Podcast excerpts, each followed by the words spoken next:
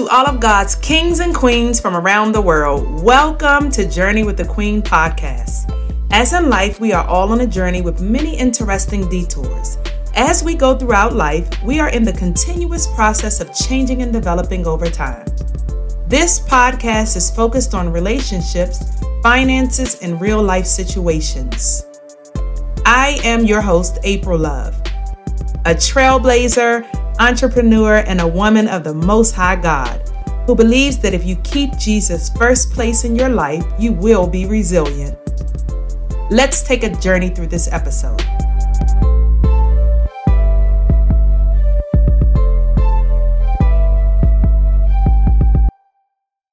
Hello guys, welcome back to another episode. I want to welcome all of the kings and queens around the world that has taken time to stop in and listen to another episode. I am April Love, your host of Journey with a Queen, and I'm actually excited to be back.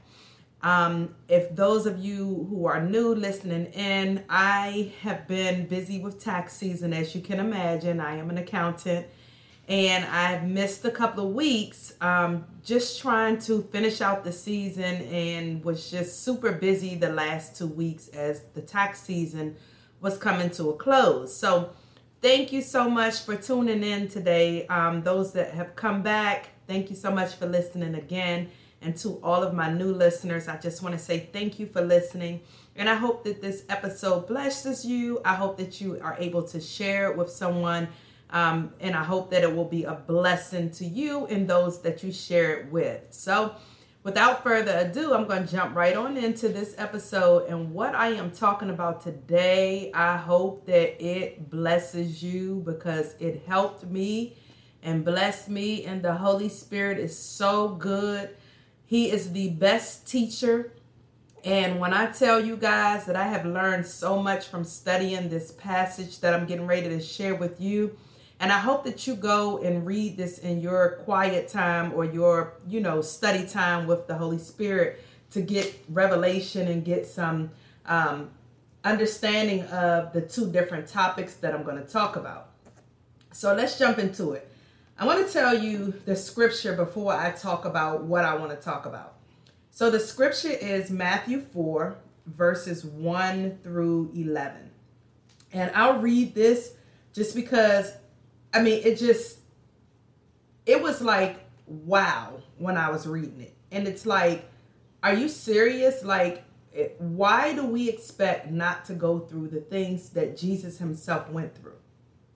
So the title of this episode is Temptation versus Testing.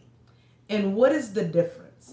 So before I go into temptation versus versus testing, I want to read to you guys Matthew four, verses one through eleven. So it says, "Then Jesus was led by the Holy Spirit," or by the Spirit. So keep that in mind. Jesus was led by the Spirit into the wilderness to be tempted there by the devil. Forty days and forty nights he fasted and became very hungry.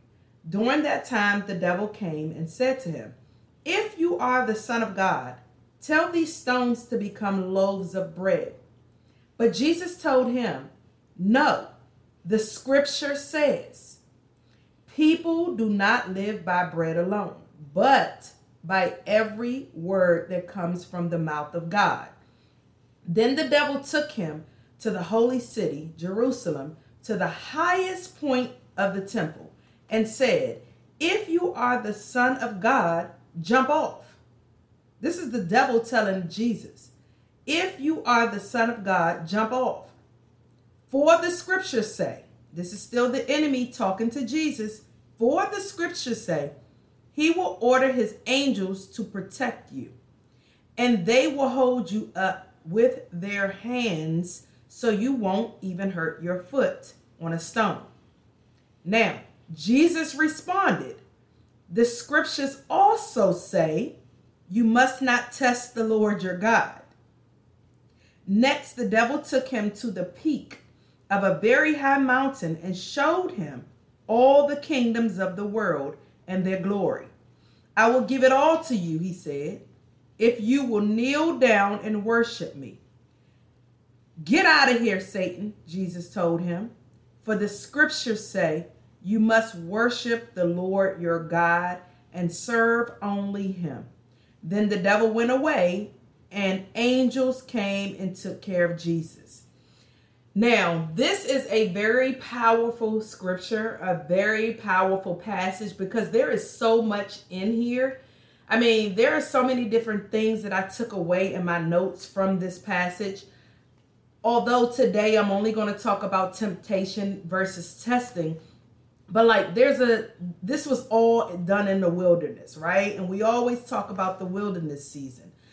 We always talk about how the devil knows scripture. Even though he misquotes scripture, he knows scripture and he'll use scripture against us. So there's so much to unpack in this one passage, but I want to keep my focus today on temptation versus testing, because a lot of times people say, oh, God was tempting me. God does not tempt us. And I want to make this very clear, because the Holy Spirit made it very clear through my study time that God does not tempt us.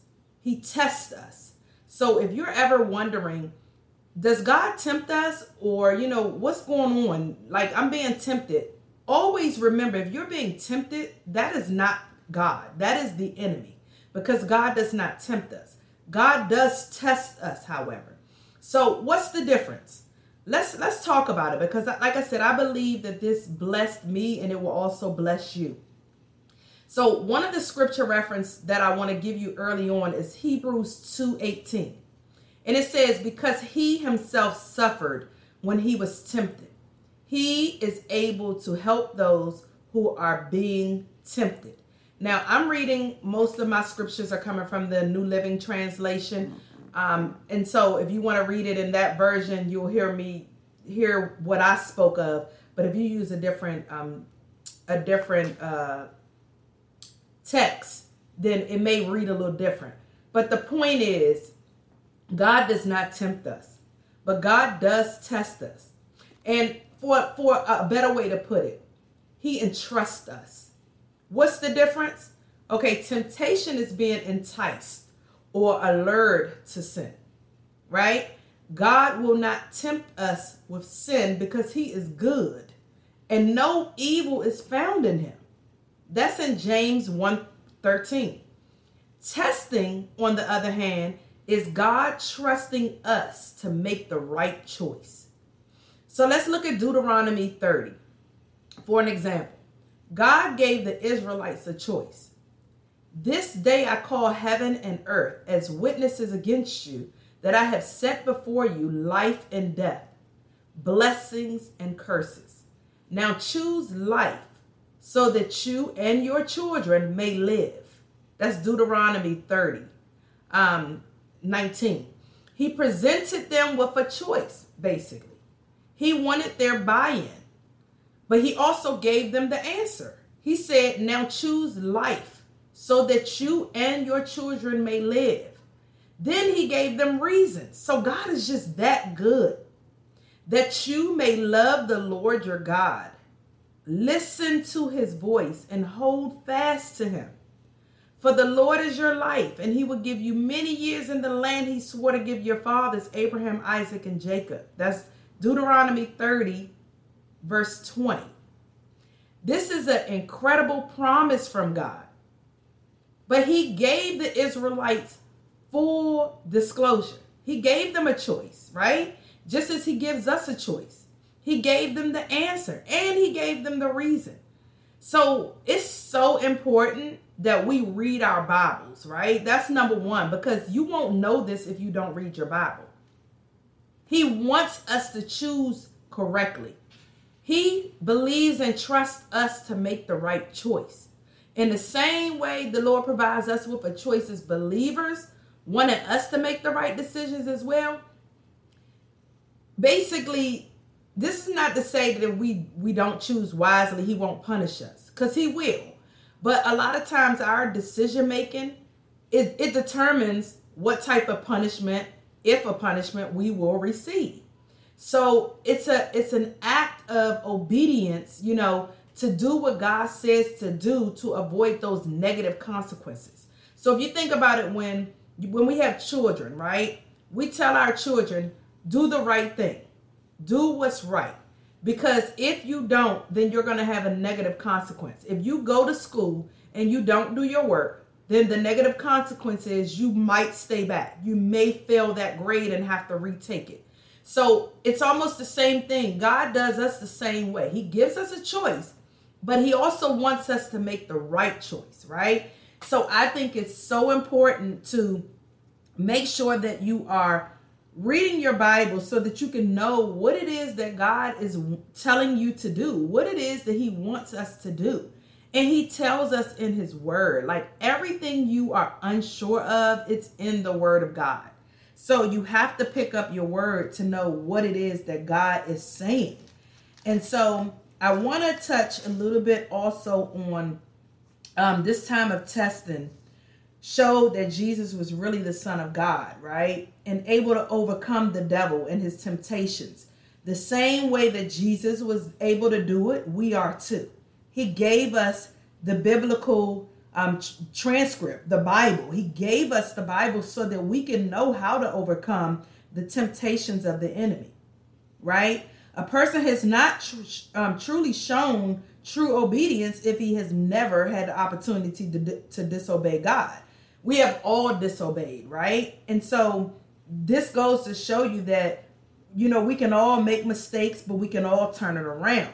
We can all be tempted. We can all be tested. It's up to us and the choices that we make behind these temptations and behind these tests. So also in Deuteronomy in chapter eight, verse two, we read in this scripture that God led, led Israel into the wilderness to humble and test his people. So the wilderness, what I'm learning is to humble you and to test you. God wants to see whether we would really obey him, right? And so the wilderness is that season for us to see if we're going to obey what he is telling us to do. Because we are being tested. We are being tested, whether you see it that way or whether you know it that way, we are being tested. And because we know that testing will come, we should be alert and ready for it at all times. Remember, your convictions are only strong if they hold under pressure. The temptation by the devil shows that Jesus was human, right? And it gave Jesus the opportunity to reaffirm God's plan for his ministry. It also gives us an important example, example to follow when we are tempted. So Jesus gave us the blueprint. When you're tempted, he gave us what to do. It's a, his, his example was an important demonstration because he was sinless, right? But it shows us that if he would face temptation and not give in, that we can do the same thing. And temptation should not take us by surprise. It shouldn't make us feel ashamed if we fall because, again, the devil is very clever. He does things so, you know, so, so in a way that it's like, wow, I can't even believe I fell for that. But that's that's what he, he does. So it's just us being on our toes and to know whether or not, you know, if, if it's something that, that is leading you to sin, then you know that's temptation, and that's from the enemy. So if you remember what I'm saying now, this will help you to turn to God and resist the temptation. So let me give you an example. I'm going to talk about something that I struggled with, and I praise God and give him glory in this moment because he has delivered me and um, healed me and set me free from this um, sin that I struggled with, which was um, sexual sins. Lust and, you know, things like that. Not so much pornography and that type of things, but just men. Just, you know, being promiscuous and things like that. But thank you, Father, for delivering me. Thank you for setting me free. I give you glory, God, even in this moment for what you have done in my life, that I can testify and to say that I could not have done this without the Father. The Father, the Holy Spirit is who transformed me and took that sin and you know, took it out my life and The desire is no longer there.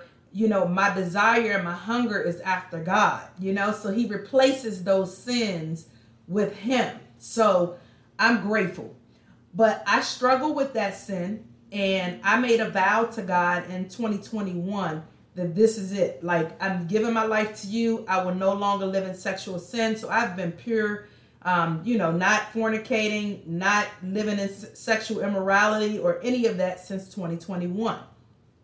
And so July, to be exact. And so I am just like so grateful to God that he delivered me from that sin. But one thing that I want to say is that we can't do it on our own. If it's a sin that you struggle with and you try to stop that sin, it goes to show you that you can't break that um, stronghold and on your own, and that you may need to go through deliverance to get that stronghold and that sin off of you. But the enemy, like I said, he's clever. He'll try to tempt you. He'll put the thoughts in your head. He'll put things in front of you to say, hey, you should try this, you should do that. But you have to know that it's coming from the enemy if it's causing you or leading you to do something that's against the will of God. And so I know now that if there's something um, negative that's causing me to, um, you know, even think about these things, then I know that's the enemy. I also watch what I watch. I watch what I listen to. I'm very, very um, strategic and very particular in the things that I listen to and watch, because I know how the enemy is always trying to get in. And so that's an example of my own life and what I struggle with. That was a temptation that was only coming from the enemy. And once he knows what you like, he's going to keep using that very thing to get you to sin, to get you to turn away from God. So it's almost like you have to wake up to see if this is a recurring thing, if this is repetitive and it's not godly, it's not something that God is putting, you know, before you, you know, this is not of him, then you know that it's from the enemy. And then, you know, you can do what you need to do, which is go to God. First of all, go to God, because God is the one that will help you to resist that temptation. So I hope that helps you. Um, and I want to just say that, you know, you'll continue to be tempted, right? So in your wilderness, you know, that's when you're like, feeling alone, you're feeling tired, you're feeling hungry, and those are the vulnerable areas that the devil uses. And I was very vulnerable in my last season um, before twenty twenty-one, before I was delivered and healed of these sexual sins. And being vulnerable puts you in a vulnerable place where the devil can really come in. And that's what happened to me. If you guys listen to me in any other episodes, you know a narcissist was able to get in. He slithered his, slithered his way in. You know, and I allowed that door to be open because of sexual temptations and sins. But the devil will get in, and he often tempts us when we're most vulnerable. And I was very vulnerable because I had just gotten out of a, a relationship prior to the narcissist, but that one was through a traumatic death, right? But I was in another relationship that was not of, of God. God didn't put that together. So we have to wake up and understand that the devil is going to continue to use whatever we struggle with to keep us in this roundabout circle of wilderness of sin. And so once you realize that, you know, that's what it is, that it's the enemy tempting you and attacking you, and you wake up from that, then you'll say, my goodness, like, my God, you are just so good to have pointed this out and to help me understand that. But again, I point you back to scripture, because scripture is so clear and it tells us all these things in scripture. And so when you're lonely, when you're weary, when you're confused, when you have big decisions and you're faced with uncertainty, you know, go to God and ask him to give you strength, because he is the one who can help you to guard against the attacks of the enemy. And then I'm going to leave you with these three crucial areas that the devil's temptations focus on. The first one is physical needs and desires. Remember the first time that he tempted him, he tempted him with saying, turn this bread into, um, to, to basically telling Jesus to turn the bread into stones, right? It's about food in, in, in that sense. So physical needs and desires are things that we need that the devil will use against us. Possessions and things like that is another thing that the enemy will use against us. So let's just say money or, or um, you know, fancy cars and the things of the world. He'll use that against us, like power and things like that. And then the third thing that he'll use is pride. So we have to know that these are the things that he uses and not fall prey to them. And Jesus was able to pass all of these um, temptations that the enemy was throwing at him because he used the word of God. He stayed true to who, what he knew, who he knew, and what he knew. So whenever you're tempted, turn to God for strength. The same way that the enemy tempted Eve and Adam, Adam and Eve in the garden, he tempted Jesus in the wilderness. So we have to know we aren't any different. He's going to tempt us too. Jesus waited on God to provide his needs and to take matters, and, and he didn't take matters into his own hands. He went, he waited on God, right? And that's sometimes what we have to do. So if we indulge in sex before marriage, or we steal food or anything like that, trying to satisfy our needs, you know, before God can help us, then sometimes we'll fall prey. We have to resist the devil's temptations. And scripture shows us how to do that and how to obey. And so I hope that this was helpful to you. I mean, the only thing I can tell you is we have to know when we're being tempted. We have to know when we're being tested. Again, temptation does not come from God, but testing does. God will test us. He will test us to see if we're going to be obedient. He will test us to see if, you know, we're going to listen to what he's saying over the other voices. God has given us instructions on everything so that we can live set apart lives in the midst of this world. This world will tell you anything. So you have to know for yourself the word of God to know how to live. Right? God is very clear in how we should live, and he entrusts us to choose wisely. The key to all of this is knowing God and walking in the Spirit, because we will know who we are in Christ, and we will be strong in the power and his might. So when temptation comes, we can know that we can resist it. The Bible says, resist the devil and he will flee, flee from you, right? So we have to know when it's something from the enemy, it's it's it's not going to be a, a, a good thing. It's going to be something that leads to sin. So I hope that this episode has blessed you. Um, share it with a friend. Share it with a loved one. You never know who may need to hear this message or any other messages at the time that is so important in the world that we're living in now. This episode has truly blessed me, and I hope it has blessed you. So I hope you all have a great rest of your week. God bless you, and shalom.